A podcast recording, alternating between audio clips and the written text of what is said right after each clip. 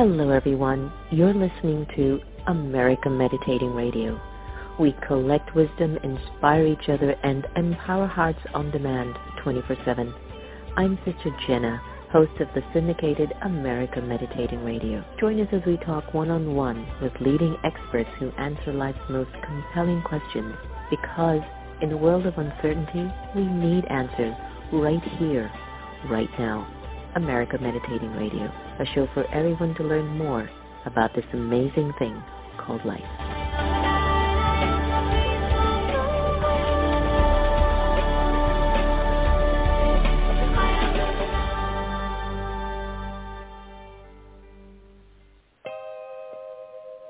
Who are you?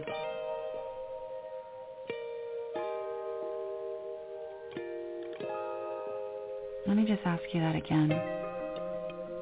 Who are you?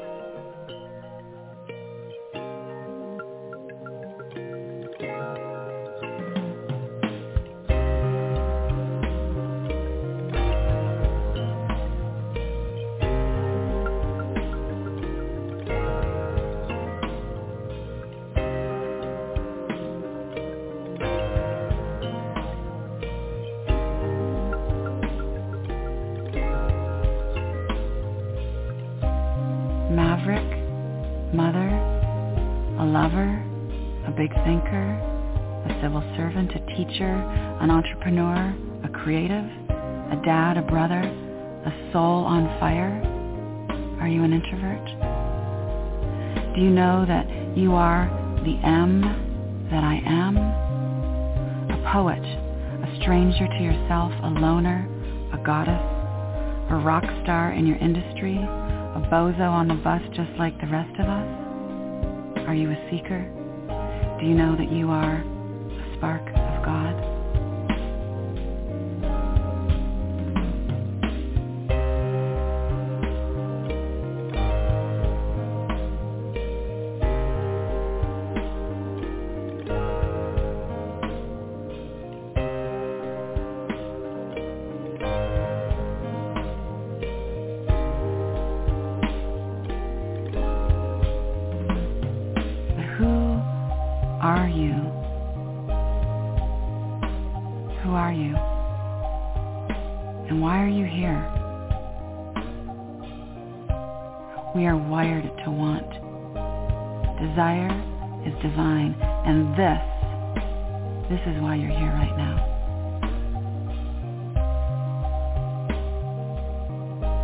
Feeling good is the primary intention.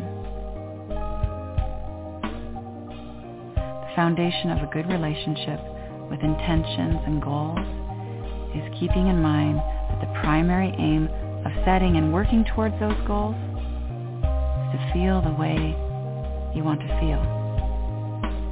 The external things we want to have and do and experience, those are your secondary goals, all of which will get you back to the whole cosmic point, experiencing your core desired feelings.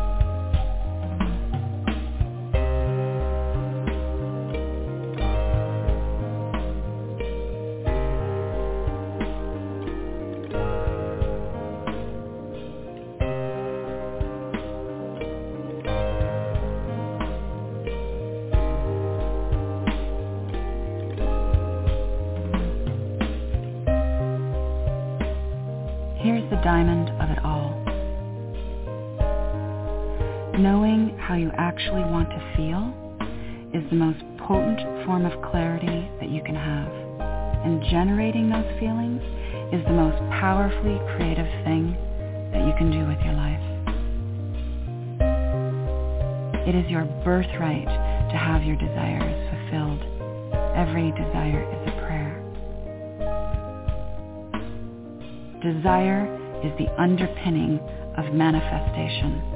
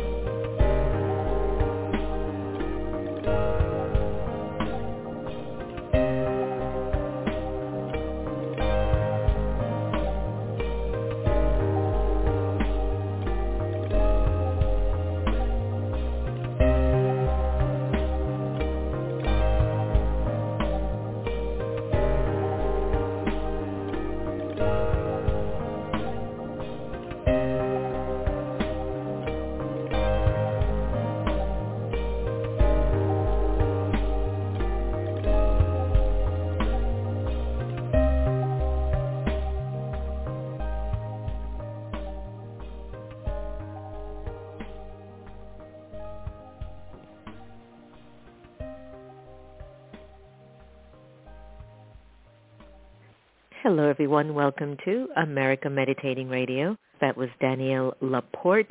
Desire is divine and every thought is a prayer. The question is, are we having the thoughts that we really want to pray into reality? Because sometimes those other thoughts come about. Sometimes thoughts in which goes against, you know, our better nature, our better self, our better angel. And I definitely don't want my unangelic thoughts to come true. But as we're looking at the world today, we are observing the manifestation of thoughts, aren't we? If thoughts do come into reality, the question is, we are in an, a reality that has two very polarizing impact. One is the thought of like just having this energy of um, darkness, you know, where people are just really hurting one another and not making each other feel very comfortable or very safe. And then we have a thought that is comforting. It's an awakened thought. It's the thought of light. And we have to wonder, you know, what is it that sometimes makes us seem a little bit really down and out? What is it that makes us do things that create a lot of suffering for the lives of others? And it's a question I ponder even myself. For example, I will ask myself on occasions if I might have been short, and I really don't get short. I might be twice a year, if that much. But when I do do that, I ask myself, what happened? What did you want? What made you throw away your peace for that very small issue? You know, you have to do this just to help you to bring your light back into the world. And until you can find your answers for yourself, how possible is it going to be to even try to find the answer for others? So it brings me to an incredible book done by a beautiful friend of mine, Lisa Luckett. You see, Lisa Luckett is a social visionary and an activist for kindness and an advocate of gaining wisdom by experiencing life, and I mean this literally, head on. Her mantra is choose courage is the foundation of her social vision, reminding us that we are strong, we are resilient, and we do have a choice in how we live our lives. She's also an entrepreneur, speaker, author, and mother of three young adults. Now, Lisa's story is that she's a 9-11 widow, single mother and breast cancer survivor. She knows the value of life's struggles and sees the light or silver lining in every situation. She recognizes that life's lessons and grace lie within the struggle. Lisa is also the founder of Cozmeena, Enlightened Living, a lifestyle brand and social movement. Her new book that we're going to talk about is called The Light in 9-11, Shocked by Kindness and Healed by Love. Today we're so delighted to welcome my dear friend Lisa Luckett. Hi Lisa, welcome back on air. Oh, hi Sister Jenna. It has been just such a treat to talk to you today. Thanks so much. Well, there's so much happening with you in the book now. Wow, congratulations and it being in all these bookstores. And how has the book changed you? Well, the book, thank you, first of all. Uh, but the, the book itself has been an incredible validation of when you literally spend the time to hone your story, to give it to the world, knowing that once it's in writing, it's there forever. So it was a real a, a strong exercise. You're writing a memoir, which is about your life, and most people's lives and memoirs aren't about the happy stuff. They're about the pain and the struggle. And so, in order to position that correctly, without being harmful in any way, but to be inspiring and enlightening, I'm very grateful for the time and the editors that I had, who kept me in that lane. Mm. Now, what was the genesis behind you actually writing the book? So the book is kind of a bigger picture than just a book. You know, most people who write a book, that's that can be the end game. I wrote a book. This is an my life's accomplishment. And while it is an enormous undertaking for anyone to do it, I'm always amazed by how many books are actually written. Um, it's incredible to me what's out there and how many brilliant minds and great writers there are. But in my case, this particular book is the is the first of three that will help to explain what I see as our beautiful future as not only individuals but as a nation and a global community. So mm-hmm. this book is like the fifth year, if you will. I, it, I took years four and five out of a 20-year campaign to bring my brand of kindness, Cozmeena Enlightened Living to the world um, because it's just such a big thing to try to explain. And the experience I had, which was what this book is about, this is the memoir that explains the genesis of Cozmeena and mm-hmm. what happened with me in 9/11 that created, which was an incredibly spiritual experience that has taken me to where I am today. Wow, that's beautiful to hear. Well, you know what? We've had some really nice moments together, and I've been so happy to see your participation with our wonderful friend Ingrid Vanderveldt of EBW 2020. I, I just love to see the growing community expanding and sharing so much about you know, triumph and how you overcome challenges and, and what's really needed for us at this time. How were you particularly able to overcome the different aspects of pain and sadness, which has a way of kind of coming into wave, it, it comes in waves. But how was it for you to overcome the pain and sadness to begin your journey of healing? Best way I can answer that is that because it's my a continued was, process, right? It's a continued process, exactly. Yes. It's trusting the process. It's knowing that during that those dark moments in that place, that dark night of the soul that you think will be there forever, that you will never see the light again, to trust that you will. And as you get older and as you you know learn your practices, your meditation, your yoga, your movement, whatever it is that you do that that grounds you in your body, that connects you to your higher self and the higher power, that to just let go and trust that that you will be taken down the path you need to be taken down and that it's teaching you in every moment. And, you know, in my case, I feel like I've studied the psychology of, of everything for so long. That's what I did after 9-11 is I, the more, within days, I vowed that I would not let Teddy and all the others die in vain, that I would make something come from this as my life's mission, because otherwise the terrorists would win and I'm a warrior. Mm-hmm. That was absolutely unacceptable to me. What I didn't realize is I was setting the greatest intention of my life.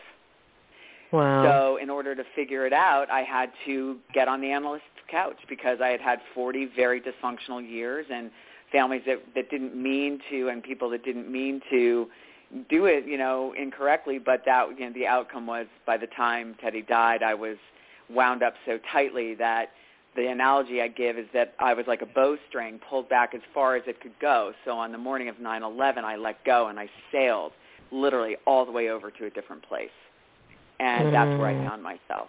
So I had a very different experience of 9/11 probably than anyone I can think of or know, mm. because I'd been prepared for it. So it, I had been prepared by Teddy walking down in the first bombing in 1993. So I'd already dealt with terrorism and everybody just went back to normal at that time. But I flipped mm-hmm. out about six months later and said like, wait a minute. Um, but but so I kind of had that that anger, that hate, that that rage then. And so the strangest part of this is when 9/11 happened, or it happened the second time, I never felt that anger again, ever. Wow, interesting. Interesting. Yeah, it is interesting because right because the truth is we went back into those towers knowing they were targets you know, you hear people talk about the people that were in the bombing in 93 who never went back to work again. They changed jobs. Wow. You know, most people because of our ego in our in our culture, we think, you know, and that gets into a lot of, of that touches on one of my pretty strong concepts, which will be in the second book I mentioned. There's the first book, then there's a second book, which is the macro study, which is our full my philosophy and theory that I've gained in the last 18 years of doing nothing but studying 9/11 introspectively of my own behavior and introspectively of our culture's behavior and the world and how we have to look at it from so many different points of view and we won't heal from 9/11 or anything. We're well we're we're very stuck right now because we haven't found the lesson in the experience. So that's yeah, kind of no, your introduction right. today was about introspection. Yeah. Right? Yeah, because yeah, that's where right. this is 100% where the pivot is right now for all of us all the listeners, you know, anybody in their life today, you know, if everybody's listening to the media and feeling afraid, well, turn it off because it's not real. It's all fear is conjured, right? You and I know that. So yes. the best, you know, if you your best defense is a good offense. Turn it off and take care of yourself. There's nothing you're learning there that you really need to know. or exactly. that's really actually directly affecting your life, honestly. Yeah. Unless you're in well, those countries. You know, yeah, I'm telling you, we really need to develop the power to discern, which is one of the big powers in our teachings of Raj Yoga. And recently, Jon Stewart and others have been active in testifying before Congress. You must have at least heard a little bit about that. And they were looking at support of legislation to extend the 9/11 Victim Compensation Fund. And it's been a lot of controversy, but in the House it was voted 402 to 12 what are your thoughts about the need for this legislation? Because in Senate, Rand Paul had just voted it down. So how would you respond to those who question the need for this legislation at this time? It's actually mind-boggling to me that there would be any negation of this at all. These are mm-hmm. people that have been touted as heroes that went into these, this fire, to this burning pile for months and months and months. And there was you know, people didn't know about gas masks then. We'd never really dealt with anything close to this kind of toxicity. You know, we didn't know what we know now. And the fact is there's so much money being spent on other ways that to nickel and dime, which is what we're really talking about, this is a limited population of people that were in southern Manhattan or that were the, the, the rescue and recovery workers, the first responders you know, they are literally riddled with cancer and emotional, dis, you know, they have suicide rates are extremely high. You know, this is mm-hmm. a very, very damaged population, and you know, to turn their backs, it's like turning the backs on the soldiers in the Vietnam War. I mean, how can yeah. you do that? How can you do that? But I wonder why. You know, I wonder even why they would. I mean, I was just curious about why he and maybe a few others went the other way. Like, you know, it's a time, Lisa, that I'm keep thinking how the greed factor for money or power or maybe the fear eh, in your past being revealed in the public eye has stunted individuals from speaking up authentically and doing what we would say is the right thing. And it's just a very unique time that we're observing the the strength of character in people nowadays. You see how it just makes sense to me and you, like it's a no-brainer. Right. You, you know, it's a no-brainer, right? So what yeah. is in the heart of that soul that it's like, nope, you know, I need to do that. Like, what do you understand? This is what I love about your book, the light in 9/11, shocked by kindness and healed by love, because you often speak about the supportive community, and it was a supportive community that you received. So I want us to talk about community because it's a very big part of healing. Because when certain powers are existing and they don't support you. Community is really important. So what was a community that was surrounding you to really help you on your journey of healing? Well, 9/11 is one of these mm, it's kind of the epitome of the biggest event and the rallying cry of a collective trauma. Right? Because it was literally instantaneous across the country and everybody watched it on television in real time around the globe. And on top of that, we had CNN and Fox News competing for the 24-hour news population being fed, feeding this remarkable news story that happened in front of all of us. So, so 9/11 became a community of global proportion for me. So I not only had my my nucleus of my local community, which also showed up showed up for me eight years later when I had breast cancer but that wasn't a collective event. That was a one like that's a one-off event that we each all have. And what people don't understand, or what I didn't understand before, was that we as we are so feel so individual, right? We feel so separate from God when we've never actually separated from God. But that is our, our human condition, right? We feel separate from God. So when we're looking out at a, a potential trauma, uh, the death of a spouse, a cancer diagnosis, a sick child, we never imagine the love and kindness and care that's going to be flanking that situation. We can only see the negative because we don't trust our fellow man. We don't trust people to show up. And that's what was so amazing to me is people show up. However, mm-hmm. it's not mm-hmm. necessarily in the order you think it's going to be. It's not necessarily your family. It's not necessarily your best friends. It can mm-hmm. be complete and total strangers that show up at the right time with the right message, care, word, whatever it is, and that is what sustained me all and still does all of these years later. Is because I had no expectations going in, so I didn't expect anything, and we were all shocked, right? So that to then see the goodness, the godness, as you mentioned in before, and it's something I use all the time, the godness of 9/11, the godness of a trauma is the people that show up for you, the kindness, mm-hmm. the prayers, the energetic showering of care that you get and our job as each other, as, as the individual, because no one's getting out of this life without some of this, is to receive it. Right, and if you, right. you know, if you need to help me, right, because you see I'm in pain, you, because we are always connected, feel my pain. And you also know that there, but for the grace of God, it could be me next time. So in sharing that pain, I want to help you, or you want to help me. It's feeding our souls in a cycle. If I don't let you help me, then I block you from getting the soul food that you need.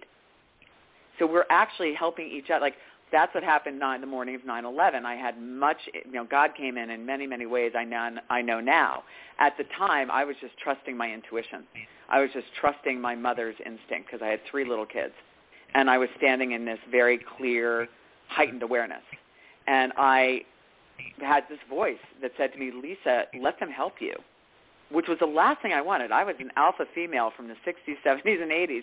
I could do it all. I didn't want anybody's help. You know, that was the last thing I wanted.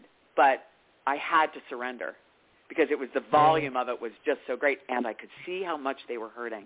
I could see how much all the people around me were desperately hurting in pain, frantic. And the only thing I could do to help them was let them help me. So I had that lesson literally hit me in the head with a hammer. So I'm just sharing it with others because we think we're so stoic, and that's our culture because we've never, you know, we haven't been in a humble, graceful necessarily culture. We've been accomplishing and achieving and innovating and being individuals with ego, and we need to let go and surrender, right. especially in these right. times. Yes, yes, I agree with you on that fully. I want to talk about the book, uh, which I love. Thank you so much for writing it. It's, it's actually the the first of the three books that you plan to publish. What can we expect from the next two? So the next two, which I'm starting now, probably uh, with the target to uh, launch it for the 20th anniversary of 9/11, so uh, September of 21. That it's so that's the macro study. That's so my this study. The first book is is my story, the micro study that is hopefully going to get people to know me and hopefully trust me that what I'm going to tell them next they can believe because I'm I'm giving I'm very open, very raw, very and that's who I am, right? You know me well. I'm very real. I, I'm not mm-hmm. smart enough to be political. I'm not. I'm not. You know, gamey enough you. to play the game. So I'm just Good who I you. am. I'm very real. yeah. I. Yeah maybe in my next life. But this life. I'm honest and I'm straight. And so in the first book, you're going to get my story and hopefully some inspiration because when you're in these pains, this, these traumatic experiences, you're open, right? Pain and shock opens you. And it's in that time of being open that God comes in, that you are able to receive, right? You're, it's like the clouds part and in it comes because, you know, you're literally rendered powerless in this remarkable way. So that's for all of us. And that and it's not necessarily a death that has to happen. A trauma can be, you know, just a series of unfortunate events that are just shaping your life. And and the lesson is is the light is to find the lesson in that. What are mm-hmm. you being shown, right? Not what why is this happening to me, but why is this happening for me? What am I supposed to learn? So that's the first book. The second book will kind of talk more about that, but it gets more into things like national adolescence like, why were we so unprepared to handle 9/11 as a culture? And where mm. was all the wise counsel to get us through it? Well, if we're only 250 well, you know to 500 years old, how old are we really to even have that wisdom? Yeah. Can I jump in there because I yeah, remember our last conversation that we had on air.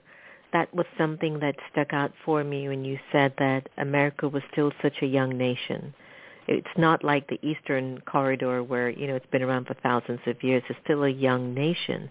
And so we're growing into being able to cope with these things at a more mature level. And can I tell you that I remember that and I thank you for that because it was very, very true. Oh, I'm so glad. And I hope these are so so this is kind of where I sit right now is mm-hmm. in this conversation is about getting unstuck because we can, if we are a country of, of national adolescence, right? What is an adolescent? An adolescent is a teenage mind that thinks it knows everything, that is handsome and young and strong and has a whole world ahead of it. And that's that, you know, quarterback walking through the, the high school hallways, disregarding the, the, the people next to him, just, you know, insensitively, but not meaning to be, because underneath is a very shatter, very shaky foundation of self. We don't mm-hmm. really, they, they're not really as confident as they look. And there's really no life experience for them to really be the leaders that they, they need to be, or that they perceive they are. And that's where we are. We live between two benign ocean, two benign neighbors, Mexico and Canada, between two huge vast oceans. So we felt invincible. So we've had our first taste of terrorism, which, you know, Europe and the Middle East, the Far East has been dealing with forever. And they're much wiser because what do they know? They know given time, everything will be a new normal. Everything will be okay. And that's not what we have here. We have these storms. We had Hurricane Sandy here on the East Coast, same population affected with 9/11, with then the same population affected in 2008 with the crash of Wall Street, and then in 2012 the same population got Hurricane Sandy. And it was as devastating as if everybody had died. But in truth, it was really just stuff. And 5 mm. years later, everything was rebuilt and beautiful and new. Mm. What do you think at a mystical level are we learning from history? Are we learning from history because things seem to repeat themselves, Lisa? And is it is the repetition happening because there's always a generation of new souls descending and you know playing out their part and creating their fortune that things just have to occur? Uh, this might be a really really deep question but like what what do you think or, or is it just nature? Is it just the law of nature that things are just repeating and we are just continuing on you know an- another day in the woods you know om shanti yeah om shanti yeah. Uh, well, I think it's probably the way I think metaphysically we answer that is we're being shown things over and over until we learn them. Mm-hmm. Right? We're not going to we're not going to stop seeing we're not going to have gun control until somebody finally wakes up and gets decides that all of these mass shootings really need to end. But we're not mm-hmm. learning from them. And you know, and you would you would have thought with the the Sandy Hook when they killed little kids that that would finally wake people up, and yet it hasn't. So I think that we're learning over and over from, you know, we're being shown these experiences as souls to learn. And then as far as nature, you know, this is a deep conversation because, you know, there are many who argue within the metaphysical world, you know, Earth is a living who is constantly evolving. Humans, we are always evolving. You know, right. and the truth is we are still extraordinarily primal we think we're so sage, but we're really reptilian. When we are, when we're still battling and warring over how we call God, and the number one topic is still sex.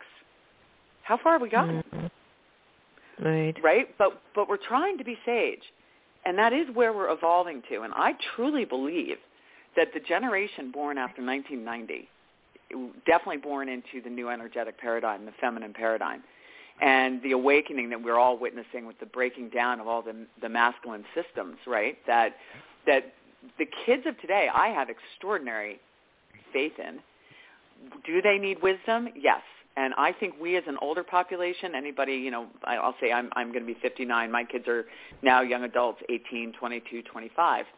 I had them a little later. So, you know, I, the numbers don't you know, line up perfectly. But point being, how can I be the most useful to this generation that has been raised in the technology age? So we're watching the demise of the industrial age and the awakening of the connected age. But we don't have any experience in that in our upbringing. We're scrambling to catch up. Mm-hmm. They are mm-hmm. always going to be ahead of us because it's their natural evolution. So what do we as parents and grandparents offer? And my, my feeling is we need to be useful in the form of wisdom, meaning don't point your finger and say, oh my gosh, that phone is terrible. Oh my gosh, you just have your face in that screen. Oh my gosh, the world is coming to an end. Oh my gosh, nobody knows how to communicate. You know what? Because to them, their world isn't scary. That's mm-hmm. our fear and our judgment being shown. So are they going to listen to us? They might listen to us if we say instead, how do you communicate with your friends? What's it like having a mm-hmm. relationship through social media? What does that show look like to you? What do you think about your future? What do you see going on? Mm-hmm. Until we, we shift that conversation to be offensive, to be helpful, and not judgmental. But the new this new generation, we just kind of have to get out of the way.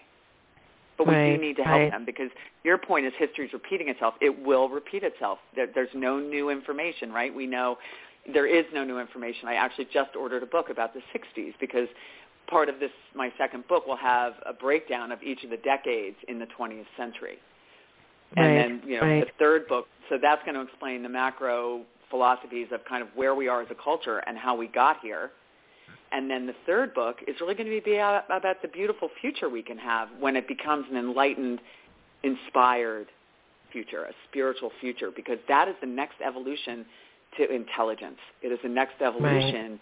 to right? We we can't max out our intelligence any more than we have when kids are getting straight A's and 1600s on a regular basis on the SAT, and Wall Street is trading over 25,000 points.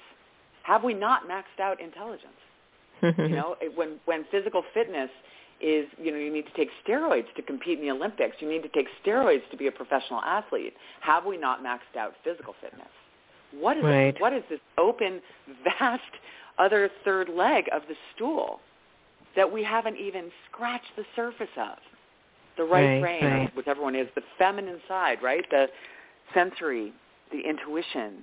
That's why I always uh, wonder that one of the things I feel we're in need of is inner silence because it baffles me that all the answers are there. Lots of research is there. Um, we have more resources than we've ever had historically.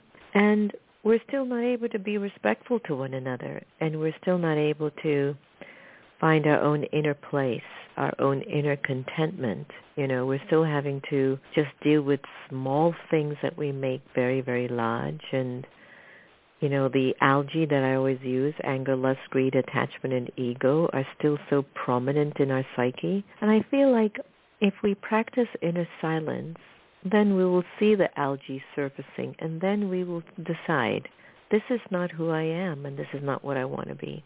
So I think that whole notion of really making the shift within has to be a practice of inner silence in order for us to really see ourselves. And that's something that I've been looking into.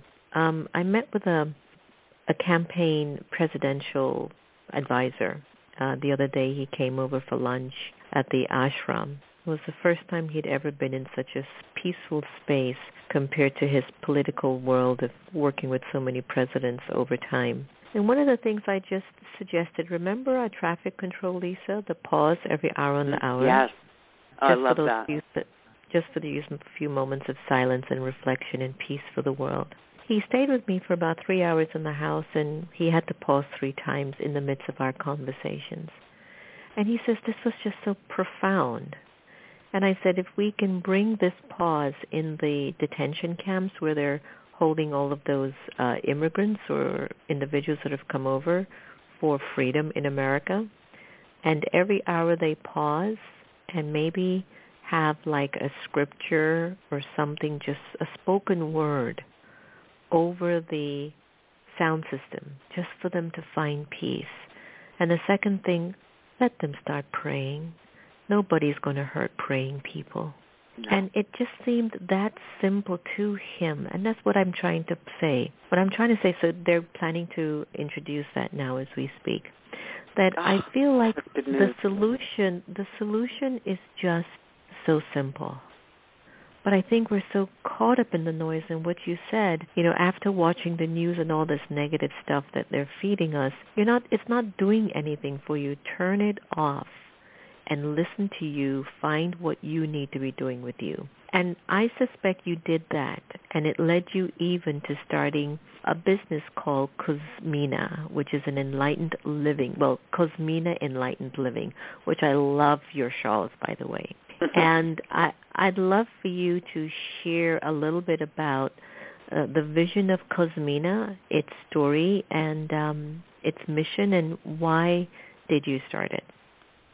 Wow. Um, can I would love to. I want to talk about Cozmeena, but can we just circle back on what you just said about stillness?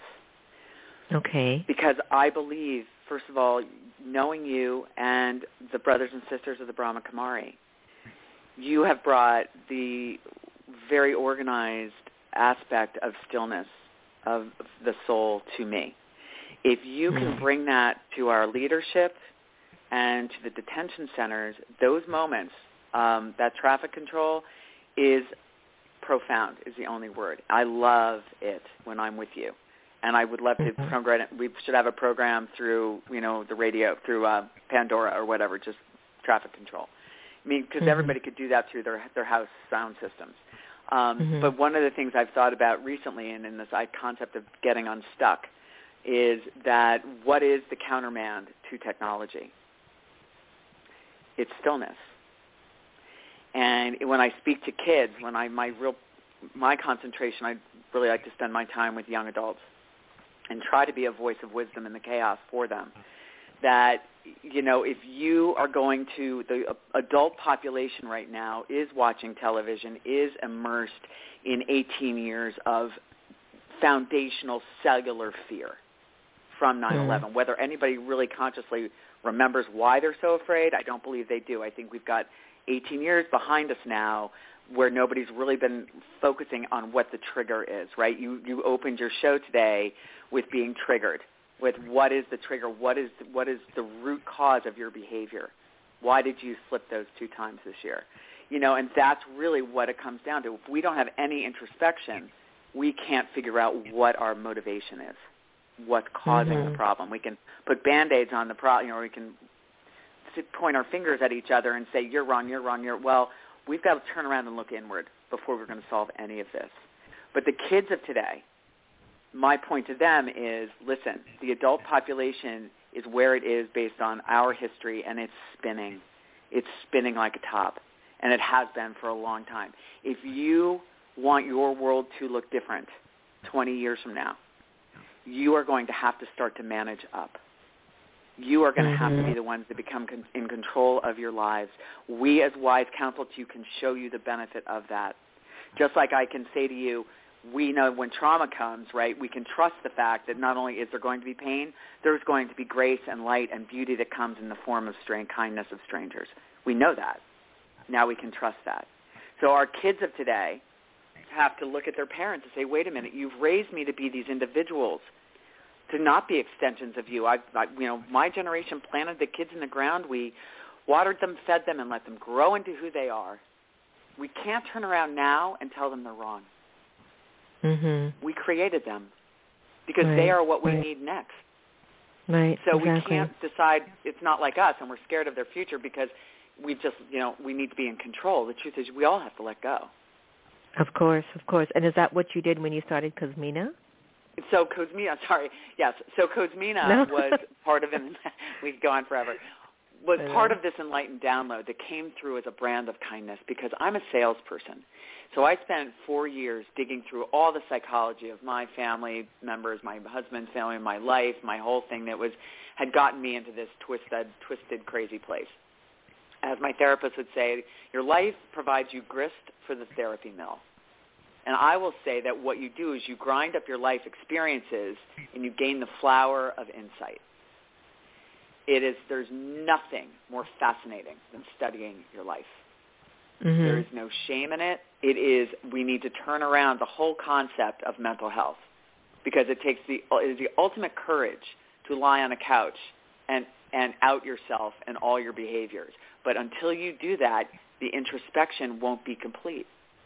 And the gain you get is exponential.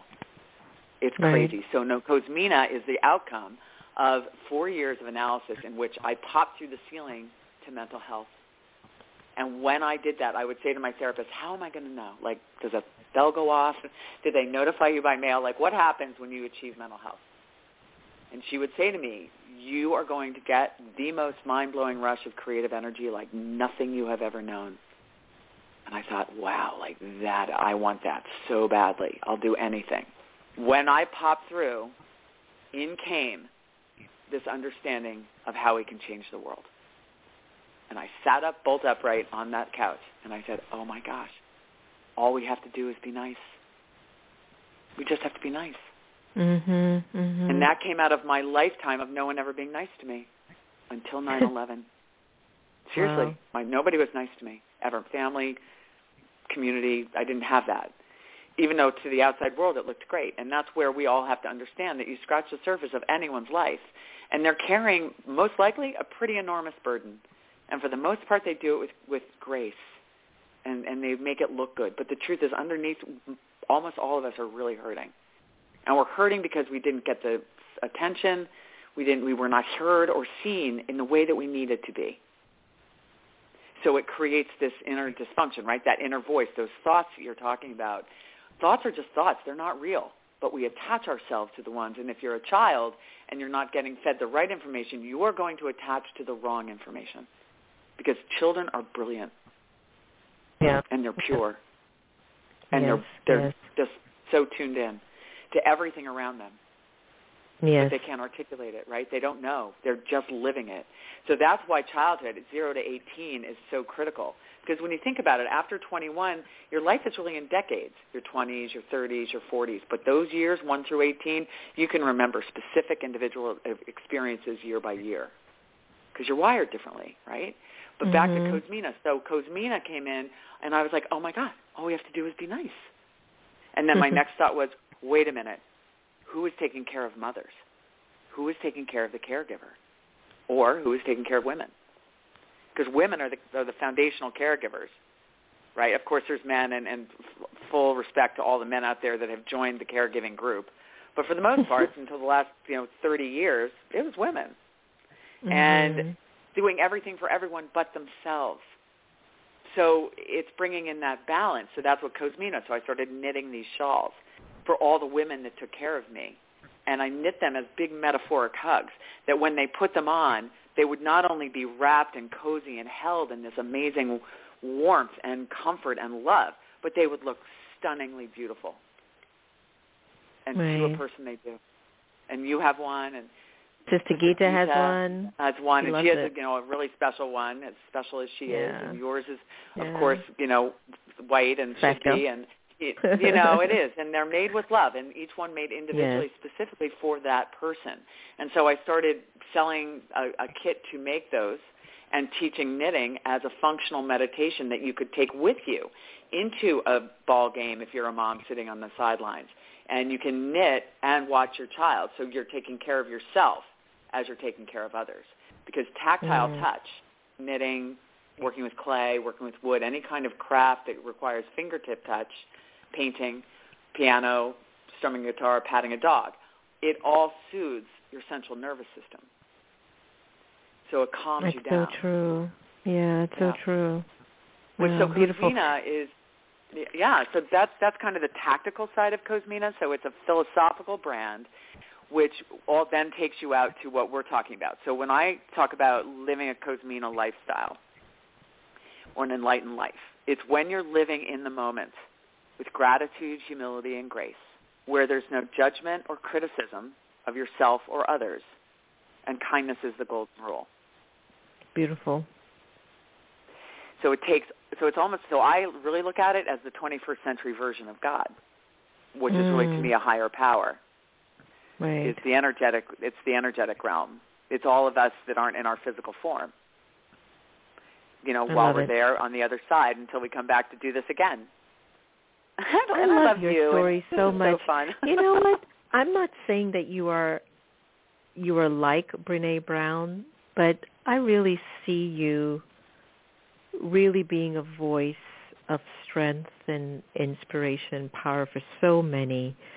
Um, because the way you communicate and, and the energy that you bring into your communication for me speaks volumes to an audience of individuals who really want to hear it raw and real and are really ready to step into that. And I really want you to consider really moving more in that direction. I know you are already, but even more and more. I just think there's something so profound about your messaging and just your whole life in, in just your life period. I'm in a movie coming up uh, produced by Bill Bennett, and Bill is doing a movie on fear because it's the a very big narrative in the world today. And as we come to a close, uh, I'd love if you could briefly share. You know, the issue of fear and fear mongering has been coming up so much, right?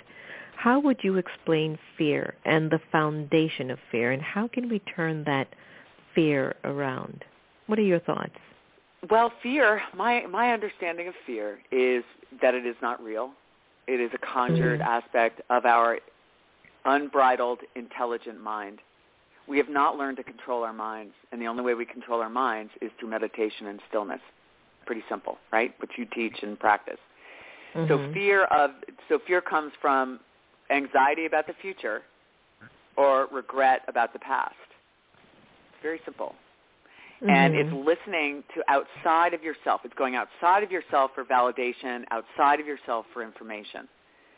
And that's why it's our time to turn inward. And we look for our love outside of ourselves. We look for everything we need when everything we have and we need is deep inside here. We need look mm-hmm. no further. And until and so the self-love, it wasn't until I understood what self-love actually meant. And for me it was about 3 years ago that I realized that self-love meant loving my bad self, my bad stuff more than my good stuff. Hmm. Because that's where my that's how I'm interesting, right? That's how I'm challenged in the world. That's what's bringing my experience. It's easy to be good. It's the mm-hmm. hard stuff that makes us great, right? It's that stuff that right. challenges us, and that's how we're being challenged in the contrast to learn in this life. So fear is just a big fat waste of time. And yeah, that's exactly what I told Bill. That's exactly what I told him. Fear. He, he uh, asked me, Sister Jenna, what is fear? I go, waste of your time. And it was just like, what? we both said the same answer. It's so true. Well, I think you know your study. You've studied this your lifetime, and and it's just an incredible life of yours. And we need you to lead us, and we need leadership. We need, and then the question, you know, the country is just so insane right now in all the vilification. Yes. And how are we going yes. to countermand vilification? We have to do it with love. But love is quiet right? Love, mm-hmm. but it's Very the compound effect. We have to love consistently every day, starting yes. with ourselves. We have to love ourselves, give ourselves a break, stop criticizing ourselves. There's no one that knows what we need better than us. No yes. one can know how you feel. No one can know what you need except you. So why yes. are you looking to other people for that information? Yes, exactly. Exactly, Hard agree practice, with you. Though I'm not saying this is easy. It is definitely but it's a, a, practice. a challenge, but it's a practice. Yeah. Like like and it's all a practice. things that are good. Yeah. Exactly. And we're getting there. We're getting there. I think it's more important that we celebrate our small victories rather than the final big one that we thought was going to be really grand. I just think that Isn't that the truth? We get isn't that there, the truth? yeah. Is there really a big yeah. grand? Is it even yeah. out there? You know, isn't yeah. it the, the the joy is in the daily life of watching yes. it unfold, right? Of being exactly. in this this beautiful moment because you're in the moment and you're just observing as things come through and and we surrender to the things that are pushing you know we push back against with our personalities and the minute we surrender and we allow it it takes us where we need to go so exactly it's just the coolest thing you know exactly I wish everyone could have it i think they will one day if they just pay attention to the everyday moment as you said and just to yeah. celebrate their small little victories. Well, look, I would love to continue. I can't wait to have you at the Meditation Museum for I featuring the book 9/11. Yes. Yeah, for yes. sure. Yes. And leave us with a website where we can find more information about you and your work. And looking uh, forward to us connecting really soon. Absolutely great. I the website, most current website is lisaluckett.com, which is my author website, and there's an excerpt from the book, and there's a bio, and some TED, the TED Talk and some media stuff. Uh, Lisa, L-I-S-A-L-U-C-K-E-T-T dot com. And Cozmeena is spelled C-O-Z-M-E-E-N-A dot com. Um, but I want to just say it was three years ago, pretty much today, when I started this entire campaign because of you. Mm. And it was at a time when I wanted to see if the world could handle looking at 9/11 in a new way. And the prompt that, that got Antonia to reach out to me in the first place through Jackie Jordan in California was, can we see 9/11 in a new light? Maybe it opens Mhm. our world. Wow. Well, I'm so happy it to be a tiny you. part. Thank you, You're a big part. You're a big part. and Thank thank you for the compliment about Bre- Brene Brown. I, I think if people ask me what I, they should do, I say just read Brene Brown. She's awesome. So- See? Beautiful. All right. So yeah. to be Uh, continued. thank okay? you. Yes, I'll best. see you soon. Thank you to everyone for listening, and have a beautiful, beautiful rest of the summer. Lovely. Bye-bye. Bye. That was Lisa Luckett, everyone. Isn't her spirit just dynamite? That dynamite. It's just this this beauty about just her truthfulness that comes really straight through. I hope you did enjoy our conversation together. So if you want more information, just go to Lisa Luckett. That's with two T's at the end, or go to um, her other site featuring the shawls, Cozmeena, at c o z m e e n a dot com. You're going to love those shawls, by the way. It's a real, it's a whole community of of beauty in the making. So as we end our show every day, remember no one can take away your happiness unless you give them permission. And we really are here to love each other the same. And since we talked a lot about love today, I would like to play a song by one of our friends, Paul Luftenegger, and it's called It's Only Love. And please, if you're in the nation's capital on August 10th, join us on the steps of the Lincoln Memorial as Reverend Sylvia Sumter organizes Stand Up for Humanity, which will feature a host of us, um, including presidential candidate Marianne Williamson, Ambassador Musi, Paul Luftenegger will be there, myself, um, just a host of really incredible, beautiful people to put more light into our world. Take care, everyone.